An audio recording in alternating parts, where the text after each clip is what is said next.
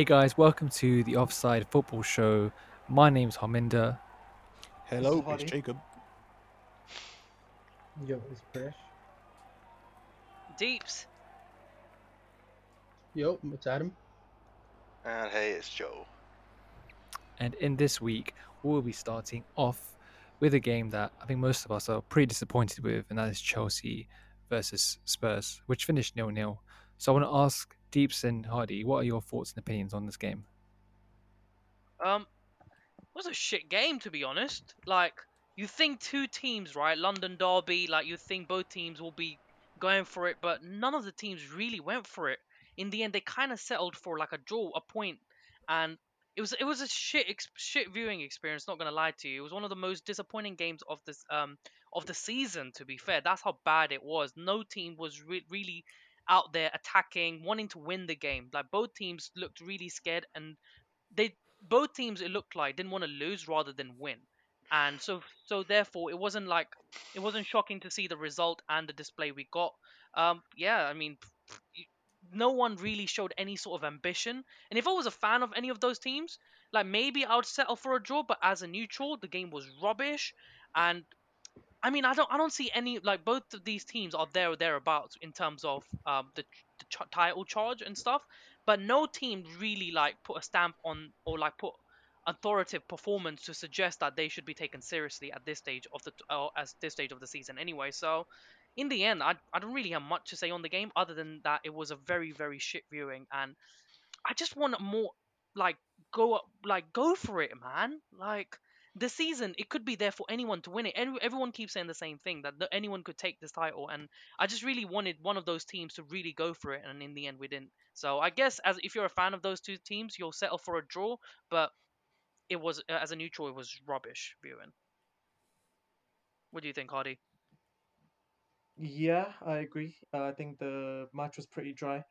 But if I had to pick one of the teams that actually did try, you know, to make something happen, I think it was Chelsea. Chelsea Yeah. was attacking more than Tottenham was. Tottenham was just, they were happy to sit back and just defend with 10 men in the fucking box and just wait for a counter. And Tottenham, the entire game, they were just waiting for counters. Uh, they had one or two good chances, but they again they they came from counters. It's not like they were actively trying to attack. It was like okay, cool. We you know we wait for Chelsea to pass the ball around, and then wait for them to make a mistake and then hit them with the counter. That's not how I expected Tottenham to play, but you know I guess that is how they played, and uh, there was no goals at the end of it. I thought Chelsea would have scored by the end of the game, uh, by the way Chelsea was playing, but they didn't because Tottenham were just sitting so deep. Um, so I, I, yeah, it just ended up being a really boring game, and nothing exciting came out of it. It's almost as if um, you know each team was just trying to nick it because you look at Spurs in recent history and Mourinho's really tightened up the defense, but by doing that, he's clearly um, removed some of their attacking threat. But I think that was Spurs' uh, third clean sheet out of four games, I think, and um, something similar for Chelsea as well. Uh, I mean, we saw Chelsea versus United earlier in the season, and I think it's it's quite you know I'm I'm quite comfortable to say now any big team that comes to the bridge, it's going to be a very defensive performance. It's going to be a very safe performance uh, from Lampard from Chelsea. So I think this is moving forward. We can expect to see a lot of this from Chelsea. Uh, and then with Mourinho trying to show up his defense and in return reducing the attacking impotence of his team, I kind of saw this one being a bit of a, a dull game, to be honest. Yeah. And it's maybe I'm a bit of a hypocrite for saying that in hindsight because I still had Timo Werner, Son, and Kane in my fantasy team. Probably should have taken them out, but yeah. mate, Mourinho stung Stamford Bridge out, man. The way he set up that team, and like if you like, in hindsight, like you see, like Spurs at the top of the table, they got three points from City and one point against Chelsea away. Like you think in a, like taking both of the games into account, that's four valuable points for Spurs. So Spurs got what they wanted. Like mm-hmm. literally, it's like if you really look at it, and that's how Mourinho's going to go about this season anyway. He's going to try and gain as many three points from all the like the teams that are bottom down in the table or anything that any team that's below like the top six. He's gonna Yeah. try to go for three points. But anything in the top, any any team in the top six, he's gonna put this defensive defensive type of team to gain something out the game. And look, Mourinho's been here, done that before. He knows how. Like I, I saw Mourinho setting up defensively anyway. I didn't really think he's going to be very adventurous at all, and he wasn't. And I think there's a very strategic way Spurs are going to go about it this season. And but in the end, I just don't think they're going to have enough because Chelsea to be didn't create much, but against the other teams and in further down the season, I think there will be teams that will be be able to open that defense back line and will be able to score chances because I think at some point or the other, Spurs are going to have to start being more ambitious. I would tend to disagree. This is typical Mourinho. Even when he was winning the title with Chelsea, how many like one 0 dragged out games did they win? Yeah. D- d- I Mourinho I people. didn't. Yeah, this is this is well and truly bec becoming Mourinho Spurs, Mourinho Tottenham Hotspurs. But it's he, he he's- back in London. It's like okay, I'm literally just across the road now. Let's set up the same shop I did before. yeah. Like I I didn't. to be honest, oh, I I I I think Chelsea should have done better because they have the because Spurs were always going to set up the way they were. Chelsea are the more attacking side, but Chelsea had more chances to nick it to win it. Um, Abraham missed a few glorious opportunities. There, there was a header in particular that he just didn't make any good connection with it. If he just got a bit of power in that header, that was in the back of the net. Yeah. That was really annoying. So annoying. Yeah. James just kept crossing it in, and uh, uh, Abraham's like, "Oh, I'm gonna miss that one too." you know? I think it was uh, Ziyech that crossed that one in. But um, either way, with the attacking talent Chelsea had, they're the ones that could have won it, nearly did. I, I don't I wouldn't call that game one of the worst of the season. Um, I've seen worse already this season. I mean, considering So- all the attacking players on display, like that's what that's what I like really meant. I know there's been t- there's been matches. This, uh, we've had nil nils and bad games, but this was tr- I know it was like a chess battle at like the first half or so. So some people who are intrigued by it, it wasn't intri- it was intriguing to an extent, but with all the quality players on display and how big this game can be, like in the big scheme of things, I thought we'll get more out of the game than we actually did. And in, unfortunately, there wasn't just enough. There wasn't many highlights from the game, and in the end, I think both teams just was okay with the draw, and that's my big problem was that no one really seemed disappointed. Uh, they were, they weren't. I mean, if you saw the, Mar- the Mourinho um, interview at the, after the match, post game, then he said it. He was like, "We'll take it. The result is what it is, but we wanted to win. We're not happy with this." It was just one of those games where neither team could really afford to lose it, but we had opportunities, and it was always going to be like that. Yeah, I suppose. Right. I suppose. Yeah. In the bigger Now- scheme of things, I suppose a draw was like eh, both teams will be okay with it. Yeah, No. they're, they're okay, but not happy. Yeah. So Yeah. Talking Mourinho, about, uh, you go on. Uh, sorry, um, Mourinho's clearly sh- shored up this uh, Tottenham Hotspur's defense now, and he does have world-class players and match winners in this team. You know, we've got Son, uh, Kane, Gareth Bale when he's fit. I want to know everyone's opinion right now. Can Spurs challenge for this title over the course of a 38-game season? Because I think Mm, Well, they can. I think this well, is their best chance. Yeah. If their Same. squad manages to stay um, consistent without any, any injuries, then they've got a huge chance. But take Kane and Son out of that team, and you know I don't see them challenging for the league. Yeah, but they do have Kane and Son. I think that's the point. That's Um, like saying take Mane and Salah out of Liverpool and can they challenge in it? It's they have those players, isn't it? Still. Well, hey, with uh, Liverpool, who knows who's going to get injured at this point? But um, I, I think they have a good shot, a good shout at challenging for the title this year. Spurs. They made I a know. Couple of good acquisitions in like people like Doherty as well. I think he's a brilliant signing. I- With I still sorry, I sorry to say um I still feel like their football is still a tad too negative to win it, in my opinion. They That- can't just keep relying on like nicking on counter attacks. again, that's Mourinho, but you're it's it's not pretty football. Like when as a as a Man United fan, when he came to United, I knew he was gonna suck some of the life and soul out of what United had been about for years and years. It wasn't going to be that attacking football where you see like three or four goals a game. It was always going to be the aim is get that goal, you hold it, you get the three points. Next game, please. That's Mourinho. The Mourinho I don't way. think Spurs have got a chance of winning this league. I, I, I, st- I'm still not convinced. Like even this season, just going by what the results have been for Spurs, there's been games, man, where they've nicked it at the end. It's been, and I know we talk about Mourinho and nicking games and the way he's tactically sets his team up, but I think a few games this season have shown me they Spurs have just about nicked those points. And sooner or later, it's going to catch up to them because I haven't seen enough for them. They haven't won very con- convincingly yet or they haven't been very consistent throughout. They've put in some really good performances, and which have got people talking about Spurs as potentially challenging for the title. But there's been games, man, where they've just nicked it in the end and just got slightly lucky.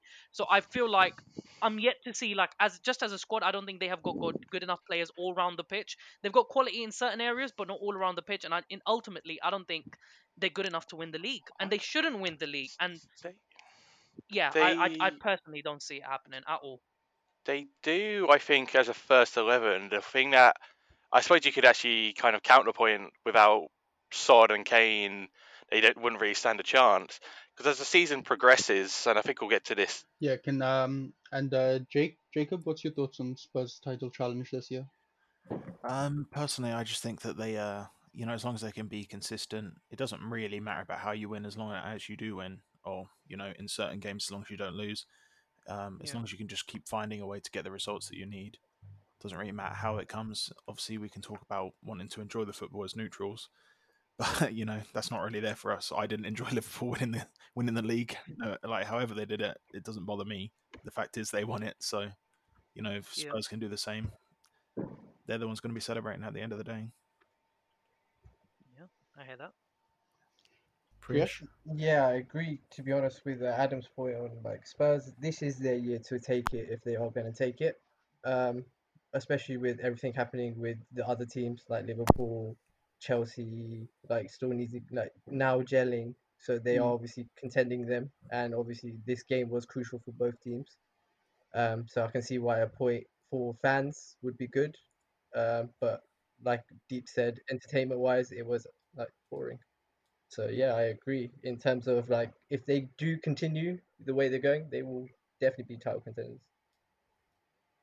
Yeah, definitely. I mean, uh, the defense wins your league. Pretty sure a famous manager once said that at some point. All right, let's talk about the Liverpool and Brighton game then. What are thoughts on the Oh. Liverpool Brighton game? Oh, shambles, honestly.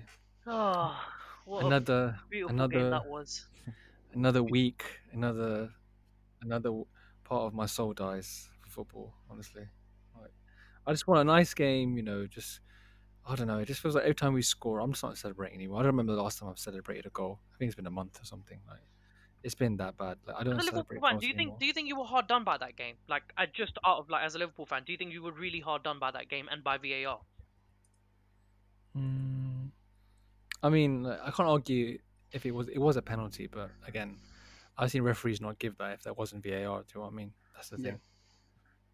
That's the argument. Yeah? Like, it's because VAR VAR is Wait. just, it's just it just can be so nitpicky to the point where it's like, oh come on, like Wait, really, like didn't- also, sorry, go on. I'm sorry, I didn't mean to interrupt there. There's like, if, if I remember correctly, I might be wrong here. Correct me if I am. Didn't the ref give it initially?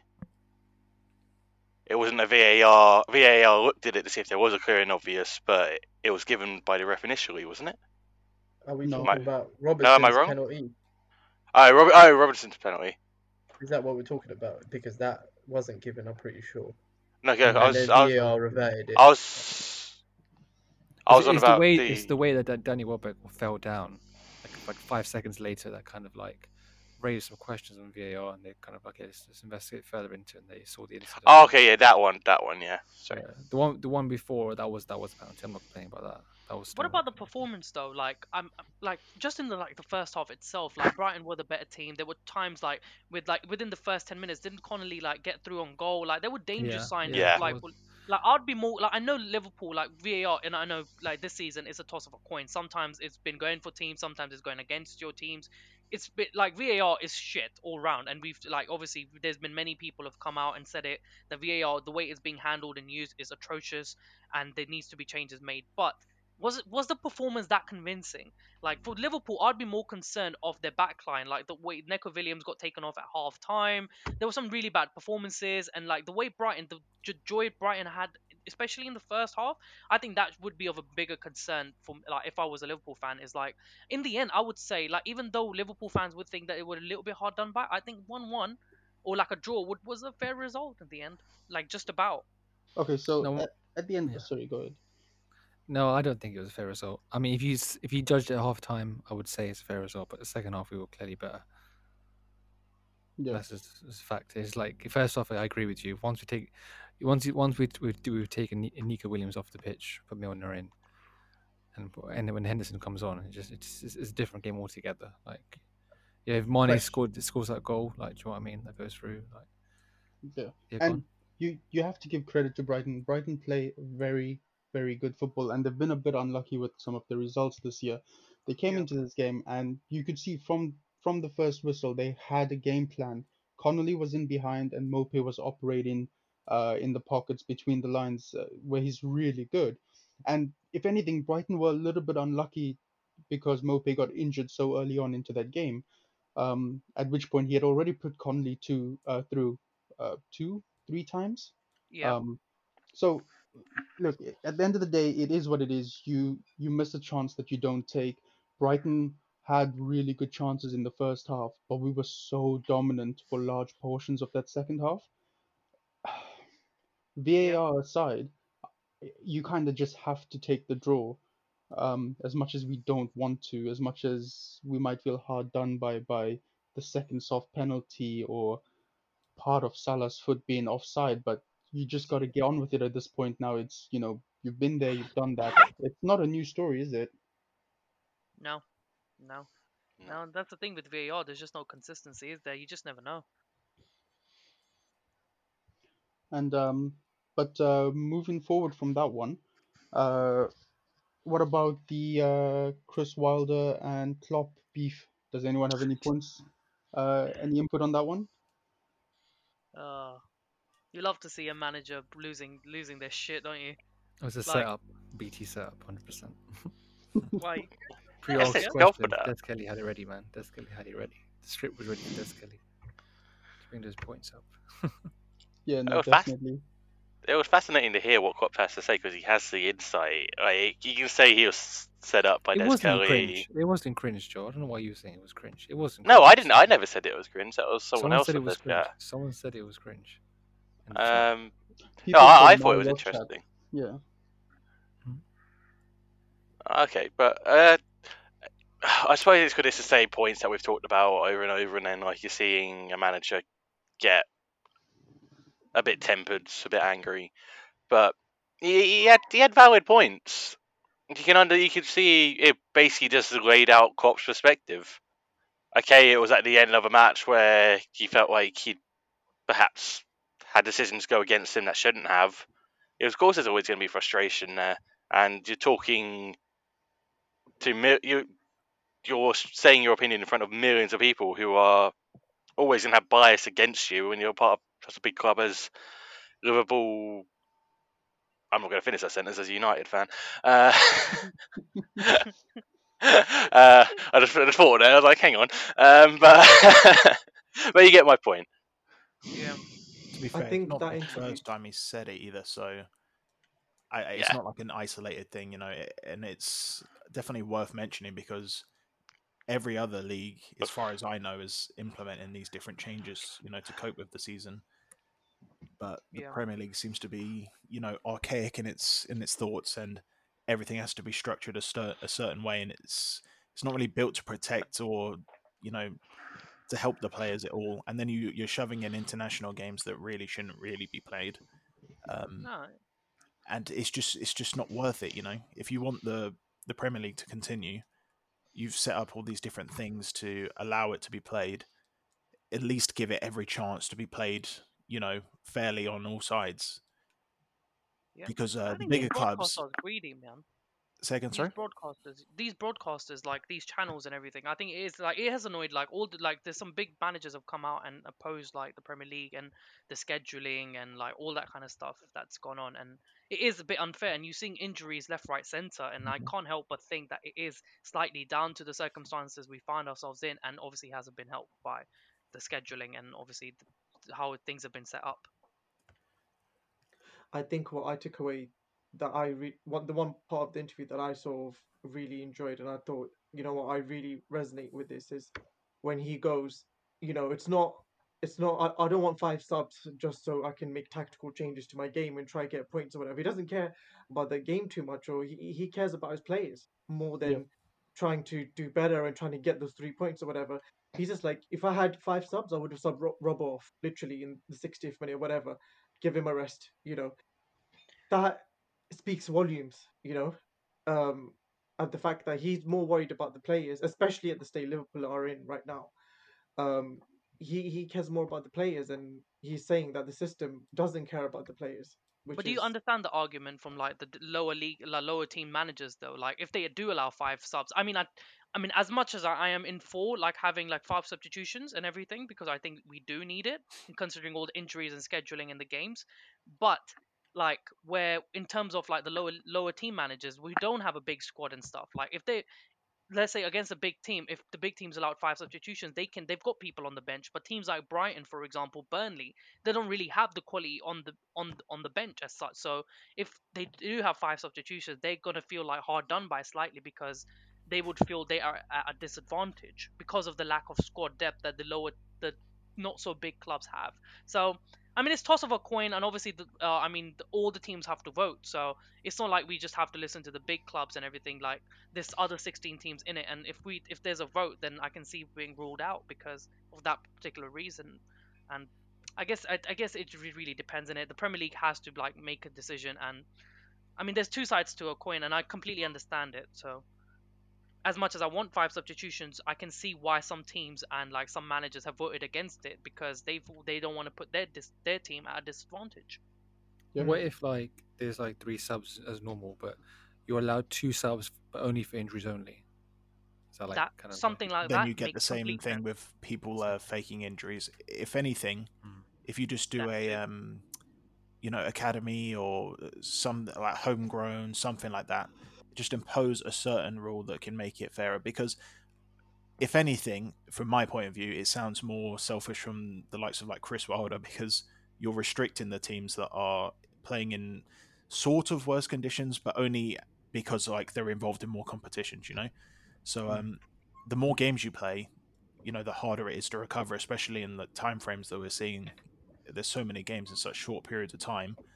Yeah, You don't have time to train and recover. It's just it's not feasible.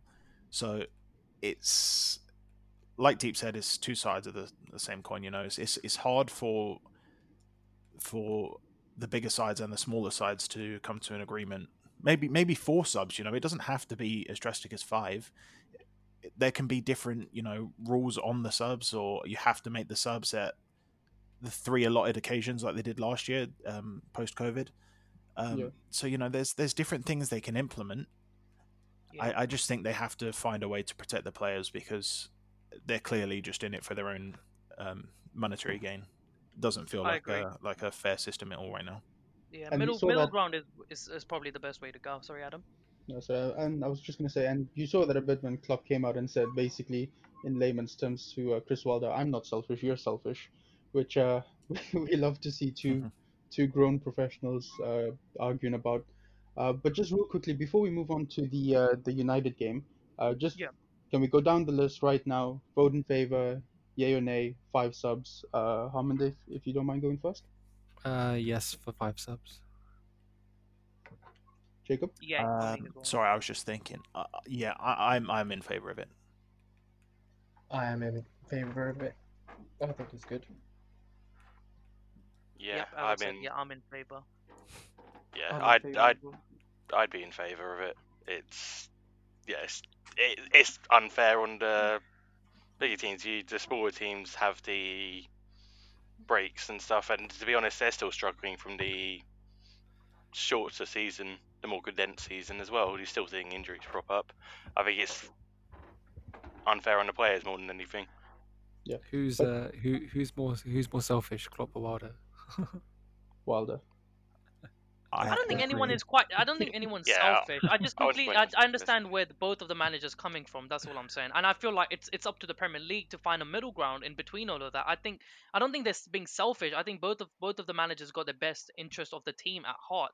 And for that reason, I don't think Wilder or any of the managers that voted against uh, five subs is is really being selfish. I think it's re- literally they've just got their best team's in best interest at heart. And I think it's up to the Premier League to so- find a middle ground somewhere. And as Jacob said, like it doesn't necessarily have to be five sub. It could be four. It could be someone from the academy, something like that. Just do something to accommodate. And they, the fact that they haven't done anything to accommodate is what I have a problem with. That the fact that they have, there wasn't a conversation, there wasn't a dialogue, there was nothing was really done, and that's what I do have a problem with. Yes.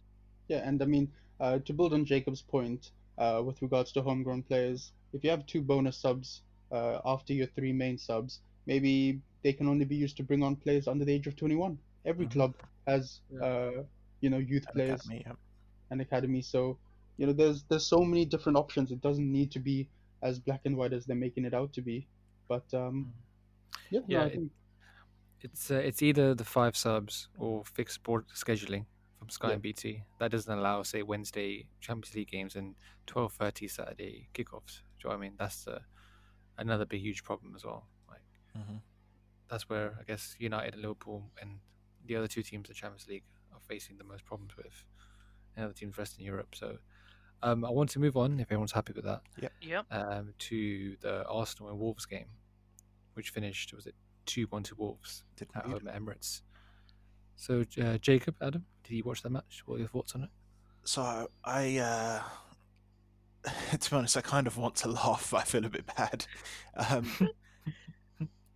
it, it feels good actually that uh, Arsenal are in a seemingly worse position than United right now because, um, as far as we fall, we've always got them to you know proper st- proper back up just a little bit. Um, Yep. I think. I think going back to comments that we uh, we said in other podcasts, um, where we thought that Arsenal were quite defensively sturdy and you know worked well as a unit, pressed well. They seemed well, uh, seemed um, well organised, and maybe just needed a couple um, new signings or something like that to elevate them to the next level. But I think we're seeing a big regression here, and I'm not sure if that's just because Partey's missing. I don't think your whole system should fall down if one player is you know not there. But you've got no there's no impetus there. There's just feels like there's, you know, there, there's just nothing about them right now. Defensively, they don't look too stable anymore, and um, the person that they would rely on to score all the time for them last year, I mean, where is he? it's almost invisible now.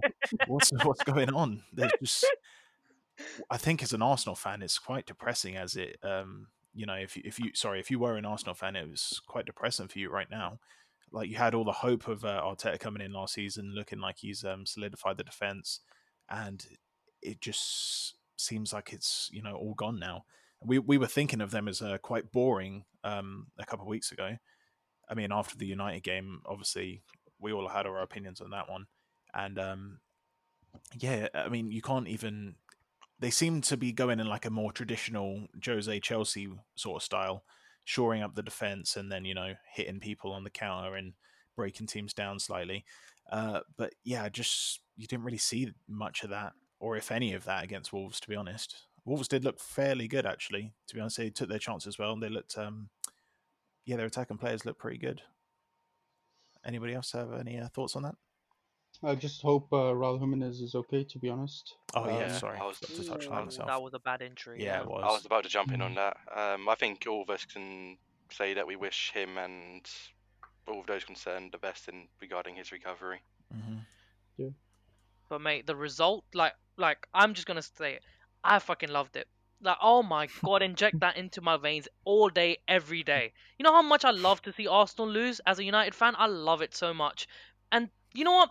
I've been saying it from like from the longest time. Look, I've appreciated, I, I, I liked it's to a certain extent what Arteta's done, but you, as an Arsenal fan, you can't be loving the football that they're playing. The football is so bad to watch. It does not matter what the results are. At, at times, look, I'm always, I know results are more important than anything else in the game, but if you're watching your, if you're watching, if you're someone who watches your team play week in week out, and you get to see that football, I would be concerned because I've, I saw that kind of football under Mourinho, and even when we were getting the results, I wasn't I wasn't happy. So I know what it's like, and that sort of football is atrocious. And I knew it was only a matter of time because you can't keep playing this five at the back system against any and every single team. Like, and so that five at the back, I'm not convinced with. Do you play five at the back, two DMs? So what are you doing? That's too defensive. Like, there's 16 teams in the league that have got a worse team than you. So you should be trying to do better. We mentioned on this, we should mention like uh, not too long ago that Brighton play really good football. They don't they don't necessarily have all the quality in the world, but they can still play good football.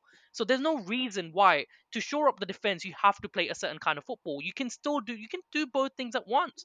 But what's happened now is that def- defensively they're okay, but attacking wise, oh my god, they're so bad. Like I saw a stat yesterday which was so mad that uh, apparently three of um, Wolves players had more Mhm. dribble than the whole of Arsenal team.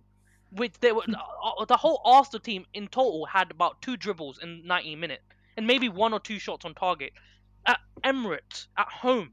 Like, what are you doing? Like, what kind of football is this? And Arteta, there's heat on Arteta now because he's under he's under the microscope now because look because it was all well and good while they were winning. And I know certain Liverpool uh, Arsenal fans were still unhappy with the football but they were letting it slide under the carpet because of the results. But well he hasn't got that going for him. They've lost 3 games at home now and it and they've got no London derby coming up next week. So it doesn't look good. Arteta's got a lot to do. And this Willock and number 10 thing?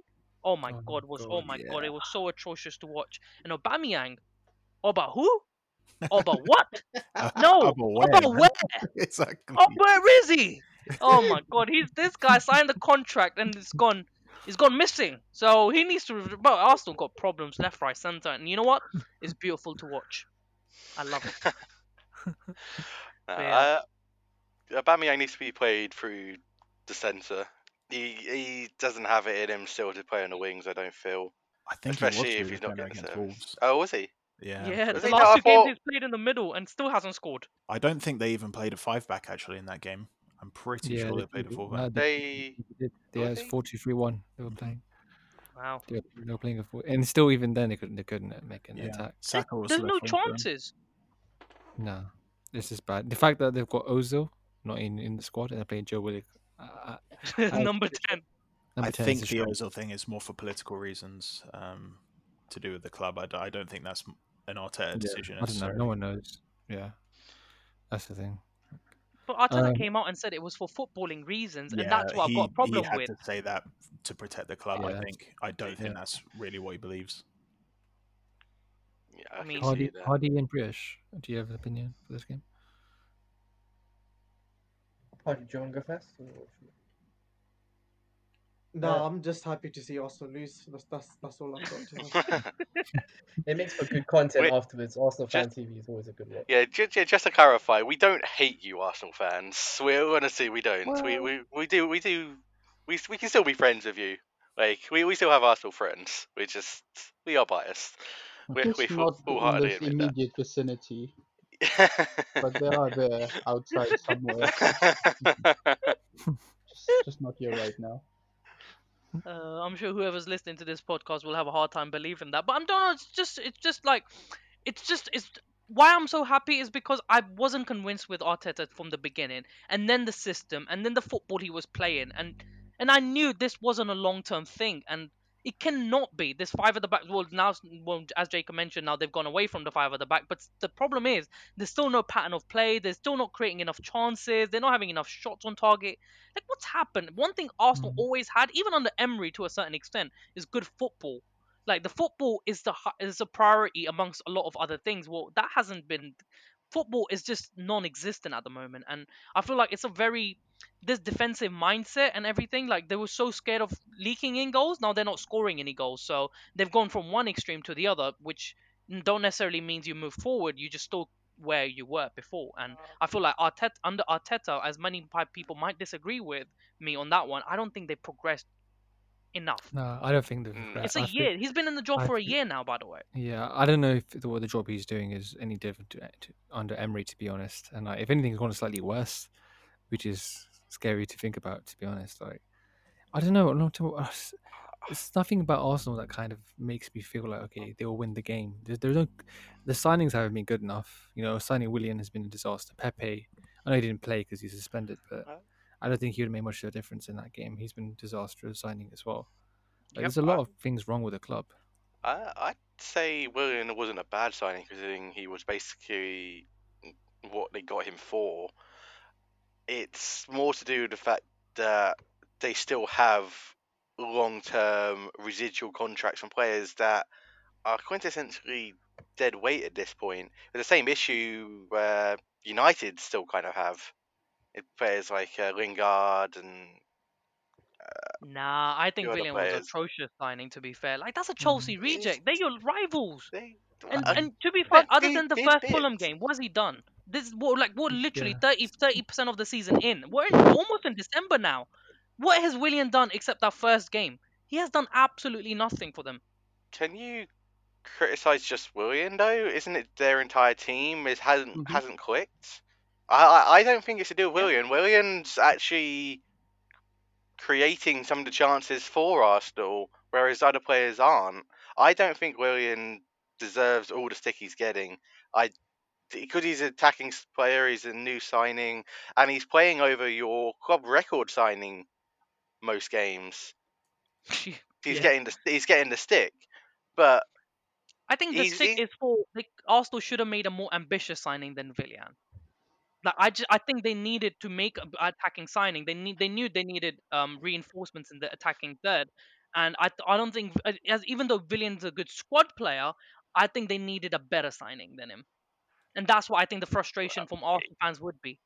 They already spent the money on Pepe, and then they've spent they have spent money on other positions. Like Partey, I think he's a class signing for any team, and they, they they spent money on him. And Arsenal are known not to spend money most years at the best of times. But you're talking in the middle of a pandemic where they can't ring their fans out for every pound they own to come and see Arsenal because they're still the most expensive in the league, I think, for all, any sort of ticket, including Yeah. season ticket. But just uh, Um, with Arsenal, sorry, Joe, just with Arsenal No, moving right. forward, there's there's not a lot of exciting things going on there. But one thing I do want to see with Arsenal is this four-two-three-one system, where you've got Partey playing as part of the central pivot on the right-hand side, um, Yeah. having Willian play as a ten in front of him, Pepe on the right, Aubameyang on the left, and Lacazette in the middle. For me personally, that would be Arsenal's strongest lineup, and I don't think it's it's it's a a formula that they've tried just yet. So I'm quite interested to see if Arteta will ever try playing Willian, Pepe, Lacazette, Aubameyang, Partey in the same team. Um, and I think that could actually end up being uh, the most exciting Arsenal we'll see this season. But we'll have to wait and see if that ever comes to fruition. Absolutely. Like except Pepe, I think we might see. I actually think we might see that lineup against Spurs. To be honest, because I, Uh, ju- I think the players they played like one didn't didn't impress. Like the likes of Joe Willock, for example. Like I think that he's he's getting out of the team for Lacazette because Joe Willock did not impress. Like even players that came off the bench, like some like Reiss Nelson, for example, just did not impress one bit. So I think we might see obviously Partey being injured and Pepe being ruled out. I, but other than that, I think we'll like we'll see, we'll start seeing the likes of them coming back straight into the team because the fringe players aren't good enough, to be honest. Yeah, it's definitely a jigsaw, and uh, you know, there there is a solution that we'll see if Arteta can find it. But for us now to just move on to the uh, Manchester United, uh, Southampton game. Sorry, Southampton United. Uh, pardon me. If um, any of United boys want to get us started. Jacob, Uh, no, somebody else. Go ahead. Go ahead. oh, uh, Uh, Pr- Priya Shahadi, do you want to, do you Yeah, want yeah, to start Priya us yeah. Uh, yeah, I can start us off. Uh, I thought it went obviously not so well at the beginning. Um, Yeah. Again, uh, Prowse won the class on set pieces um, to start them off strong. uh, De Gea taking a knock, which did for me as a United fan. I wanted to see Henderson play, as a as- especially a young player that he is, and the amount of stuff he's done. It's good to see him play. Um, Also, on the other hand, I don't want to see a player like De Gea get injured. Um, but he'll be back. I don't think it'll be too much of an injury. Uh, on the other side, yes, we did come out with a win, which is always good to see. Um, we played poor, I think, to the standards that I have seen United play in the past. Um, but other than that, I I'll take the three points. I can't say anything more than that. I actually. Uh, do you mind? So, if someone wants to go ahead of me, or I don't, or do you mind if I go? Yeah, you're good. Um, I actually thank you. Um, I actually felt as though it was a pretty good all-round performance from United. We we started off the game actually quite strong. Southampton did get two goals. Maybe De Gea could have done better with the um, second goal from the free kick, and the first first goal maybe we should have defended it better. Um, the better was gotten of Rashford's, so maybe should have had someone else marking him, but he did well the rest of the game marking his man. But for the most part, Southampton, if you look at their stats, I think they've only conceded four goals in the first half, which is second best in the league. However, in the second half, they've conceded something like 18 or something like that, which is the 19th best in the league. It's the second worst. Southampton come out of the blocks flying. They will press, they will press, and they will press. And they they got their rewards for that. United United were kind of just about on the back foot. We still had a few chances in the first half. It was just one of it was just one of those. Oh, United are two 0 down. All of a sudden we're regressing again. Ole out, Ole out, trending all over Twitter and all other social media. but with I I thought United actually had a decent first half for the most part. We, yeah, it sucked we were behind, but I, I, S- Solskjaer said it at the post game. He, he didn't really have to say anything at the half time to the lads. He, he- he made a sub, um, Cavani for Greenwood, which I think was needed because our main issue going forward in the first half, especially towards the se- in the second half of the first half, was that we had no width. And I think that was just Greenwood wasn't used to playing that particular formation, that particular style, whereas Cavani, being the number nine he is, was used to it, and he made he was the man of the match by country mile, in my opinion. Even when Bruno got the first goal and an assist on the second goal, Cavani was the one that turned the team around, Yeah. Definitely. and he, he, his movement just fit, it fitted it fitted the team so well and what we what we needed to do and of course we came back and got a win and I was ecstatic for the rest of the day hmm.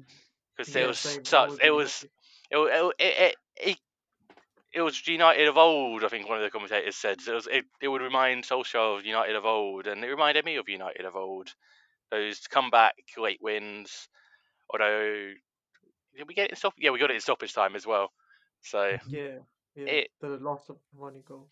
Yeah. Yeah, I, I I felt it was an overall good good choice by Solskjaer. It was it was done well. Um, a lot of United fans, including myself, didn't necessarily want to see the four four two again. Uh, I want Diamond. to ask you guys. Uh, I want to ask you guys. Do you guys put any stick on Greenwood at all? Do we put on any stick stick on Greenwood as United fans? I'll let someone else go first. Here. No. I mean, personally, I think he's just he's just a young player. You know, he's he's going to have um, performances that are not that aren't so great. I mean, he's obviously had like quite a hard time recently with the media and you know stuff like that. That's a, that's a different thing altogether. But um, I think you cut him some slack. You know, for the time being, you know, he's a player that needs to be protected. He's obviously very very talented. So that that kind of thing will come of time. You know, I don't, I don't think there's any um anything that you know you need to worry about with Greenwood. Maybe besides his mental health, hopefully, um, you know that can you know stabilize itself, and hopefully he's uh he's starting to feel a bit better after the death of his friend. Um, Yeah. Oh yeah. I think, um, but moving on from that, sorry, I, I think you know, are, are we finally going to start to see Eddie start now? I mean, I, I think barring you know his potential uh, ban for his Instagram post, uh, I think he has to start, you know, as our number nine for the foreseeable future, and maybe see, um, you know, Rashford and uh, Martial wide of him, a bit more movement, a bit more width. Just see what we can create from there. I think, and for me also, Van de Beek has to, you know, he has to be starting. This this guy is, is class. He can actually hold the ball and resist a press, Yep. and that's something that I think we lack um, sometimes. So, for me, he's he needs to be starting. Yeah, just real quickly, I'll ask you a question on that, Jacob. Mhm. Um, so obviously Bruno Fernandes, he's Mhm. your number ten. He's would be anyone's number ten at this point, I'm sure, right? In this in this formation you're describing to me. Uh, so you've got Eddie Eddie down the middle. You've got uh, Rashford, Martial either side of him. Fernandez just behind. You've got Donny van de Beek in the mix. Mhm. Is there room for Pogba in this? to be honest, um, I don't really think so. I, I don't think we've necessarily got a place for him, but not that I don't think he's good enough for the team, because obviously he is. I Mhm. just don't think it's right for him anymore. I just don't. I don't see us progressing with him any further, really. Yeah, ir- Um, irreconcilable differences, if you will. You know, nothing against the player. Yeah, I, I don't think it's like a case of like player against manager or anything like that. I think it's just it's just not happening. And uh, and also for me, like it doesn't matter how many good performances he will ever put in. If he did continue here, he just he the fans don't like him, and uh, obviously there are some that do, and some that don't mind him, some that are indifferent. But um, he just he has lost the fans, and it doesn't matter what he does. If if something's taken out of context or whatever like that, it doesn't matter if he comes and corrects it. What has been you know poured out first, even if it's misconstrued, will be taken as hot. You know that's it now. He said this, that's that. Yeah. So it, it it is what it is at this point. I think it's probably best for him to just move on. Yeah, um, I mean, I'm not sure about the Paul Pogba situation. Like, I'm, I'm, I'm, I'm in no camp. Like, I as because I think Pogba is undoubtedly world class.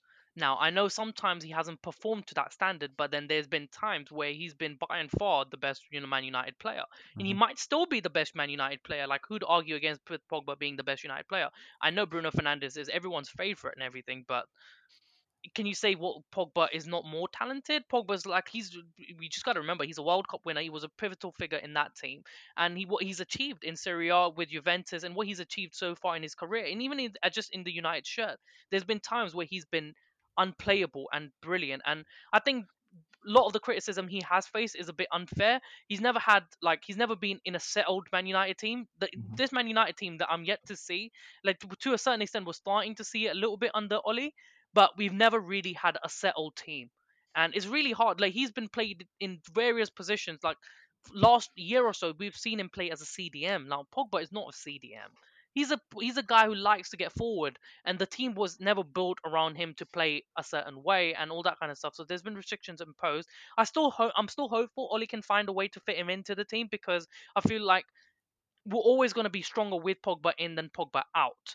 And I always, I still maintain that opinion. I just hope. Now, I don't know how we do it. I can't answer that question because I'm not the manager. But I hope Oli or whoever the manager of Manchester United is can find a way to fit Pogba in. And I really do hope that because he is quality and I don't want him to go. As far as that result was concerned, it was a massive win. Like if that if he had lost that game against Southampton, it's all doom and gloom again. Like that's how this season is at the moment where we're at. Like even with Arsenal, like they're four like they could be like eight points off like the top four, and then they're like eight points other way, they kind of close to relegation zone. That's how this is a very weird season where a couple of games here and there, and your season could look a whole lot worse or great. That's it, just in the, just like that. So that was a massive win for United. We're still in like we're still close. We still haven't lost too too too much of the ground again, like with all the other teams, and and it was a good win, and it was it should be a confidence booster, like with with the big Champions League games to come, and United are doing well in the Champions League at the moment, so it was a massive confidence booster, and as uh, Joel mentioned earlier, I don't necessarily think it was a bad performance in the first half. It's just we weren't clinical with our chances, and Southampton took their chances. But one thing I did was upset with was how quickly our heads dropped after conceding the first goal. Like the last 20 minutes of the first half, I was just hoping that look, let's not let it, let, let this get let's not let this get away, sort of thing, from like from our hands, from our grasp, and that's what I felt like after what happened after the first goal. But we came out strong in the second half, and I always knew we were going to score because we created chances in the first half, and if we put a, if we did put up a similar performance in the second half, I knew we will get goals, and we did, and it, it came from Cavani. His, everything that's been mentioned, his movement, good. His uh, goal scoring record over the years has been amazing. It's been prolific, and he still looks good, and he still looks fit, which is massive thing for us. And when he came in, um, I remember like it looked. Um, a lot of people thought that it was like a stress, like sort of, sort of like a panic buy. That was the phrase that was used by all the media outlets and even amongst the fans. And he was a panic buy. Um, However, a lot of the United fans are coming round to the fact that maybe, just maybe, he could be a really good signing for us this season. And I'm I'm one of those people. And I mean, if Cavani wasn't on the pitch, United won won winning that game. So already he has shown he has already got us those three points. So already he's proving to be a good signing for us already. And I feel like going forward in the season with our obviously problems going scoring goals and stuff like that, I think Cavani will be a good signing for us. Even if even if he was a panic buy, I still think we might have we might have hit gold like just randomly and i think cavani was a good signing and i'm glad that he's here because he was really important in that game and that kind of movement is something that i want from martial. Now i'm a fan of martial but i just want him to be prolific man. I just want him to come clutch come good in those big moments big games and i hope martial can learn a lot from cavani and we can start to see because he he does really well for the team. He he some I, I sometimes think he's too uns, um too unselfish. I just want him to be a little bit more selfish. He's a goal scorer, man. At the end of the day, and always he's always going to be all the work he puts in for the team always gets unnoticed because all people are concerned with is stats and goals. And I just want him to start scoring goals. And yeah, man. But yeah, I'm. I'm I was I was chopped for that performance and three points. Like that's that's the way I wanted to start my Super Sunday, and that's how it began. So chuffed as a United fan, and I feel like it was a massive confidence booster for Oli and the club, and it is. I'm I'm feeling ho- I'm I'm feeling optimistic and hopeful again, man, and I'm feeling good as a United fan, which is which I wasn't wasn't able to say a few weeks ago, but as a United fan, it feels good again. Until they lose next week, Yeah, pretty much. right? Yeah. Yeah, until Oli- PSG the- kick the our Oli- ass. the yeah, the Oli- the Oli roller coaster still moves on. O- As Bro, is. Oli roller coaster still Roller moves on. We move. downs, man. uh, the ups and downs. I've never seen more ups and downs, man. But this Ollie journey has been it's been a mass. It's just ups and downs all round. We go through a phase of good performances, then bad performances. Then it's Ollie out, Ollie in, Ollie out, Ollie in. Like feel good factors back, really. Oh, free up Pogba. All these kind of like shenanigans. It's just been it's been one heck of a journey. And look, there's been times where I've been critical of Ollie and. Look, you know, like Ahmed, I've, I've spoken in length about how I'm not convinced with Ollie, and I feel like I don't think he's ever to get us to where we want to be. But look, man, you can't fault the guy for what he's doing right now. Like, I mean, I still don't think he's good enough, and I still don't think I. I think we, with someone like Pochettino, we might be better off. But when credit credit where credit's due, he's done well in that with that substitution. That was a masterstroke, and he's doing well this season. So hope it keeps going good, man. Just to make sure we don't end it on the United high, there's a lot of uh, similarities between you know the United and Arsenal fan base at times when you when you get down to it and you think about it. But uh, I'll just leave it at that one, you know, just to be a bit controversial. That's right. You're not gonna find a Man U Well- fan TV, bro. I tell you that. I suppose their own channel, isn't it? Isn't it called Yeah, they do. I think. something? I think there Red is. Devils or Um, something like that. on I remember YouTube. back in the day, days, was that Nobody's guy Arsenal fan TV. there. Andy Tate. Andy Tate, Andy Tate, Andy yeah, Tate, David. Moyes times. Those were the good times. Oh, Let's not talk about those dark days. biggest Joker, is it the biggest Joker in town, wasn't it? Was that the one? Yeah, April today. April Fools, April Fools, Day. joke. Biggest fool in America. April Fools. oh, that is one of the classic videos April of all Fools time, mate. yeah. Biggest fool Oh. in Manchester. Yeah. Fucking hell. Um, I had a look at the fixtures just now, and most of them are kind of dry, except for the big North London derby. So I want to quickly like, ask what your guys' predictions for that match is: Tottenham versus Arsenal. I can tell you, um, Arteta needs that win more than Mourinho does. Like, Arteta, as I mentioned earlier, is under serious heat from the fans, from everyone at the moment, and he needs that win. But I don't think he's getting it. I I think it's gonna be it's gonna be a draw. I don't, I, and I think it's just going to be the case of both teams too scared to lose rather than win, sort of thing. I still maintain that opinion, and I feel like um, it's going to be a draw, man. I, I, I don't see Arsenal winning it because I just haven't seen enough from them, or football wise, or anything wise. I think they do have the quality and the players in certain areas. I just, I just don't see any team winning it, to be fair. And I don't think Spurs are going to be very ambitious either to win it. So I, I'm, I'm going for a draw. What about you guys? I think Arsenal will have to show up. They they have to. It's the North London derby. I mean, if they can't show up for this, then sack the manager now. Really, like if you can't get your players up for that derby, what what can you do? You know, it's either Yeah. they're not playing for you or you're just not the right man. So I think I think they have to show up. Not that I think they'll win, but uh, I think we'll see a, a slightly different uh, level of performance from Arsenal. Even if it's like a like a ground out draw or maybe like a ground out one 0 loss, I think it'll be fairly tight. Um, unless there's an early goal, then it's anyone's game. I think if um, Spurs score first, that's probably that's probably it. It could be a it, it could be a riot, or you know maybe we'll just see another Mourinho settle for a one 0 sort of thing. Yeah. Yeah. Personally, uh. Um, just to be controversial, I'm going to say Arsenal's going to win the game.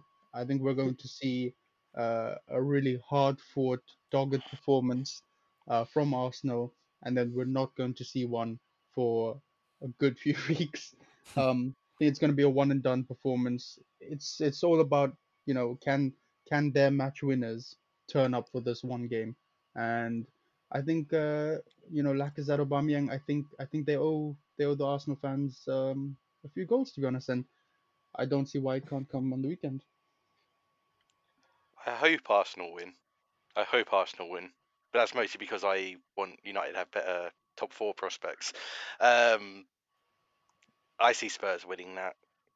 If if Arsenal can nick in a get a couple goals in like in the first half, like Blitzkrieg or whatever, something like that, then they stand a chance. But it's I, I'm going to put it this way: if Arsenal score early, you still see Spurs coming back to win it. If Spurs win, you see it all being one-way traffic to Spurs. That's how that game works. Mm. In my opinion, if Spurs wants to win the title, they have to be Arsenal. Oh, yeah, they have Yeah. to. It's very, very important that they do that. They- Yeah. You know, at, at, at this stage, to be a champion, you have to like not drop points in around December time, and they. I don't think they can afford to lose any points. Really, Yeah, it's going to be difficult. Um, Hardy Presh, what do you think? I can Uh, see uh, Spurs uh, slapping up Arsenal. Mm. Ars- Arsenal's gonna get slapped up like five minutes. Wow, You heard it here I'll first, guys. that's a big call. Spurs will just steal it. To be fair, one 0 It'll be like a late goal. Kane or Son will like steal it. I think. If Arsenal play the way they did against Wolves, they're in trouble. Oh, 100 percent. they're Yeah, but if it's the same thing as if Tottenham played it against Chelsea, they're like it's just gonna be a boring game, like with a steal at the end. I don't. I don't feel Mourinho sees Arsenal as a threat as much as Chelsea was a threat. Oh, That's definitely the not. diff- Definitely. That's the difference. I think. I think Mourinho knows his fault. Like he'll play like he did against United. Hopefully, do you know what I mean? He sees the pitfalls. yeah, he's gonna see Arsenal in the same way. Also, uh, Chelsea are much better defense than Arsenal are. So Oh, definitely. Yeah, Chelsea was Tottenham actually can't- Now good. more than ever. Tottenham will hit Tottenham's counter will actually hit them really hard, whereas like Chelsea were able to sustain Tottenham's counters, but um, they had the, the defenders to do the job. But honestly, honestly, Arsenal being able to withhold the those sort of the counter attacks from Tottenham that they'll get. Cool. Uh, so yeah, that that's been us, the Offside Football Show. Uh, I'd like to thank, say thanks uh, for listening. So, yeah, see you later, everyone. All right, No, catch you thanks next for listening. Catch you next See you. See you.